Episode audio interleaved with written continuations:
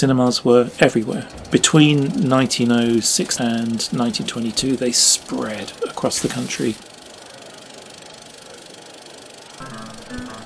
Welcome to 100 Years, 100 Objects Stories from the collections of Lancaster City Museums.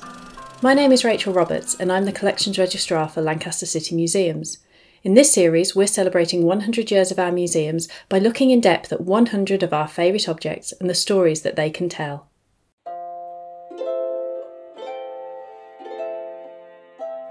Today, on 100 Years, 100 Objects, we're diving into the glitzy history of cinema and looking at an object that tells us about the stories playing out not just on the screen, but in the theatre itself. Today's object is an advertising card from the Cromwell Cinema in the 1920s.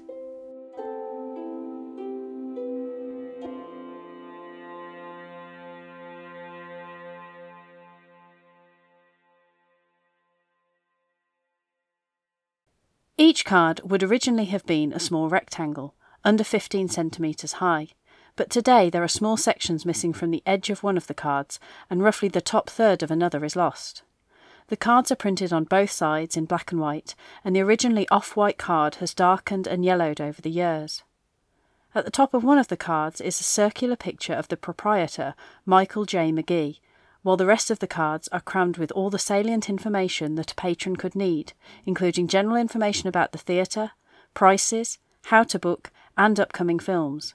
Part of the text informs us that the films listed here are the programme for March 1922. We asked Professor Bruce Bennett, who teaches film studies at Lancaster University, to raise the curtain on the history of cinema at this time. We started off with some basic information on cinema in this area and how the Cromwell fit in. Cinema appeared in Lancaster around about 1896, very, very early on. Cinema in general appears around about 1893, 1894. The first film screenings by the Lumiere brothers in Paris of the cinematograph take place in December 1895. So just a few months later, we see Lumiere films being screened in Lancaster.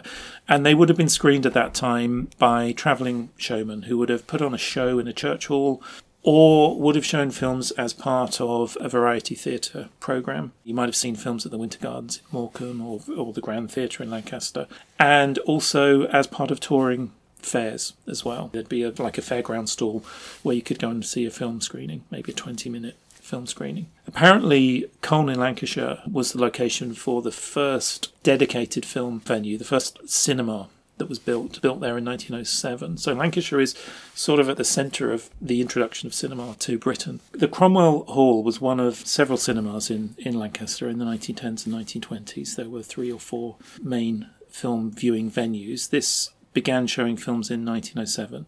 It claims on the, the programme to be the first cinema in Lancaster. And it closed down in 1922, the same year that this programme came out, because of competition with picture palaces. So from the mid 1910s onwards, dedicated cinemas were being built in Lancaster, and the Cromwell, which was a space that had been adapted to film viewing, couldn't compete with these these grander, more sumptuous spaces. The Palladium Cinema was opened in the centre of Lancaster in 1914. That was the first purpose built cinema in Lancaster on the town square. And the Hippodrome, which was on Dalton Square, was screening films from 1910. The Palladium had 575 seats, it was fairly big. The Hippodrome, which became the county cinema in 1921, had 825 seats. So these, these were fairly large spaces, bigger than the Cromwell Hall. This was a smaller venue. The programme lists a dozen films which are soon to be shown at the Cromwell, including Flirting with Death, the Peddler of Lies, and Rouge and Riches. We asked Bruce to tell us about the sorts of films that were popular in the 1920s and how American cinema was taking the country by storm. After the First World War, American cinema became, in, in Britain, the, the most popular source of film production.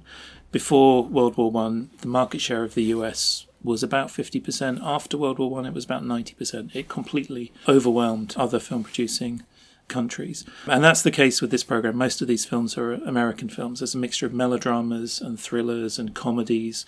And the reason for this was twofold partly because the impact of the First World War damaged film production industrially in Britain. But it was also because of the types of film that American uh, filmmakers specialised in, which were more entertaining They made films that were full of joy and full of fun, whereas British cinema in this period was much more concerned with producing culturally respectable films, films that were based on plays derived from the theatre, and films that were concerned with a sort of heritage image of Britain as well. Very like what British cinema consists of now. It was the same type of cinema that was being produced then. And American cinema was much more attractive to audiences in the 1920s at that point, rather than the sort of culturally respectable middle class type of cinema that British filmmakers felt audiences should be watching. Film production began in Hollywood in really in the 1910s. So Hollywood was a producing centre by 1922. It took over from New York, which had been the focus of film production in the States before that. And what people liked about American films in this period was that they were narratives that were focused on characters, on individuals who could change their circumstances. American cinema has always been organized from the 1910s onwards around heroes and protagonists who are active agents who can change the circumstances that they find themselves in. They can overcome obstacles and barriers and improve their lives. They're not locked into the situation they're born in. British cinema was obsessed with class, hierarchies, and boundaries. American cinema was much less interested in class, and so for British audiences, it was much more hopeful. Charlie Chaplin was probably the most popular film star coming out of America, even though he was British. And Chaplin's films are about a character who struggles to overcome the limitations that he finds himself in, and that's a, that was deeply attractive to British audiences, particularly working class British audiences. American cinema represented sort of hope, possibility, the possibility of changing and improving your, your life. One of these films, for example, um, Rouge and Riches, is a film about a, a Broadway chorus line girl who's determined to marry a millionaire. And that film is exactly, it's a melodrama uh, and a romance. That film is exactly capturing this sense of possibility that American cinema played with at that time. Of course, this was before the first film with sound, or talkie, which wouldn't arrive until 1927. So, how is the experience of a silent film different to films today? And what would visiting the Cromwell in 1922 have been like?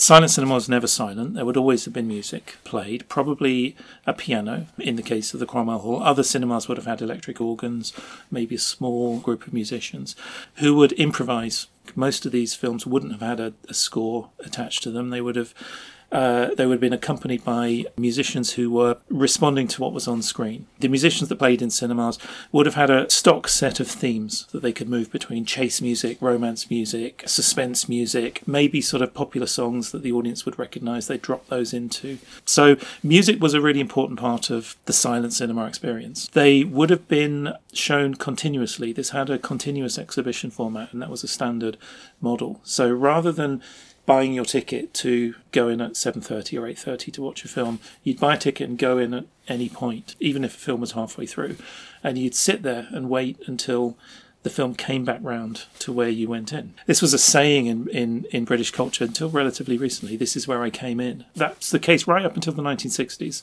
It would have been noisy and chatty. People ate food, monkey nuts and, and bags of sweets. So it would have been quite a busy environment, not like the theatre, where audience behaviour was a bit more restrained. This was more like variety theatre or music hall, I think. The films listed on the program of feature films. So these are um, anything from you know, 50 or 60 minutes up to an hour and a half. Feature films during this period might have run to two hours. They would have been screened with short films as a prologue, possibly a newsreel as well. So there would have been a variety of films. There are five reel and seven reel films listed in the program. So a reel of film at this time lasted about 15 minutes. So that gives us a sense of how long these, these would have run for.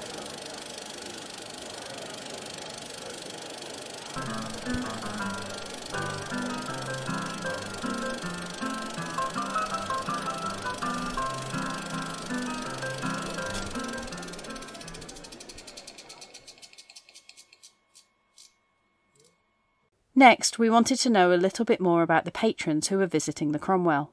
People went two or three times a week. It was a it was a normal everyday part of people's leisure activity. Something people did very regularly, not something that was a special event. That's partly because cinema was cheap compared with other forms of entertainment. So the cheapest seats here are uh, tuppence at the Cromwell Hall, and it's partly because cinemas were everywhere. Between 1906, 1907, and 1922, they spread across the country very, very rapidly. Every town had a number of cinemas. So it was something that, that people did almost in the way that we would watch TV now, I suppose. It was part of popular culture, a really integral part of the texture of popular culture. Children went as well as adults, families would go at weekends. So it was, for some commentators, it was seen as really positive because it was a family activity rather than something that was restricted to adults or, or just men. Temperance campaigners liked the cinema because it, it, it, it posed a challenge to the pub, which was gender segregated, which was restricted to men. This was a sort of family oriented entertainment, as far as some commentators were concerned. A lot of women went as well. Perhaps surprisingly, this period, 1922, the, the majority of the film going audience were women, maybe as high as three quarters of the audience. And the reason for that was they had time, and also because film producers and cinemas targeted women. They realised this was a, a, really valuable part of their audience. So, film producers made films for women audiences. Melodramas and romances were a really important part of their output. Films that deal with women protagonists and, and women's sort of dilemmas and, and struggles. And cinemas themselves adapted their provision to women customers as well. So bigger cinemas would have creches and powder rooms and complimentary beauty products. It was a, a safe space, a communal space. The programme says it's got some little maxims and, and, mottos on it, including the Cromwell, the tired person's resting place. And that sense of the cinema as a, a space of refuge and escape was, was really important. Of course, also for women, it's a space that they could be in without being observed as well. It's a safe social space. It's one of very few social spaces women could be in where they're not on display. They're in the dark, comfortable seats, it's warm. So the cinema itself was a pleasurable space to be in, leaving aside the actual films that were being screened there. In Britain, the middle classes and the upper classes were extremely dismissive of cinema cinema was seen as a pretty abject aspect of British culture. No one who was educated or socially respectable would admit to going to the cinema or liking films at this period. The reason was partly because they're associated with American culture. There was a concern about the cultural contamination of America on British culture, that it was going to sort of dilute British culture and make it vulgar. And it's partly because it was seen as second class compared with theatre. There's a very clear sense in Britain of cinema belonging to a having a fairly low status within the cultural hierarchy compared with theatre, opera, music, uh, literature. It's not so much the case in Europe, definitely not the case in America, but in, in Britain, yes, it was a, seen as a, almost an embarrassment. So British cinema, British film production during this period was generally concerned with trying to elevate film to sort of aspire towards what was seen as sort of culturally respectable. So that's why we have a lot of British films based on 19th century novels and plays, dealing with ideas of Britishness as well. To some extent, there's one British film on this programme, which is The Fifth Form at St Dominic's. This is based on a, a 19th century story about a boarding school. And that story by Talbot Baines Reed was a very influential story. He wrote lots of stories about boarding schools, and that became the basis for a genre of literature in the 20th century. That really encapsulates the difference between what American cinema is and what British cinema is in this period. We couldn't let Bruce leave without asking him about a very peculiar aspect of the programme. Along the left hand edge of one of the cards is written, The death rate is lower, the Cromwell is keeping people alive. We asked what this strange message could mean this is really strange. it's a, it's very funny. This program. I think there's a lot of irony running through it. You get the sense that Michael McGee, the proprietor, was was quite a showman. The portrait of him suggests that, and there are little ironic details around it, like Tennyson's Brook, the Cromwell. As well. This is a reference to the Tennyson poem, The Brook. I'm not quite sure what, what that means. One of the lines of Tennyson's poem, "Men may come and men may go, but I go on forever." I, I guess that's meant to refer to, to, to their cinema. It's going to be there forever. But this, the, the line about safety, the death rate is lower. This is really interesting. I think this might be a reference to cinema fires. One of the reasons why there was a moral panic around cinema in the the 19 early 1900s was because cinemas were dangerous because they used cellulose nitrate film which is very flammable. It could explode or catch fire very easily. Film projectors get hot because they have electric lamps in them. So, cinema fires were an early hazard in cinema, and they became the focus of a lot of panic. People were very worried about fires in cinemas. There were some notorious fires in the 1890s and early 1900s in cinemas. There's one in France, in particular in 1897, that killed 126 people. And it was both the risk, the fire risk, but also the risk of getting crushed trying to leave these buildings because the health and safety regulations were non existent. They didn't have fire escapes. One of the ways in which cinema owners dealt with this is by building fireproof projection booths to house the projectors that would be lined with asbestos and have steel doors. So I think that comment about the death rate being lower at the Cromwell is a, is a reference to that. They've thought about how to make this a safe space. Thank you so much for listening to this episode of 100 Years, 100 Objects. Don't forget to catch some of our other episodes, which star objects from maps to model dinosaurs.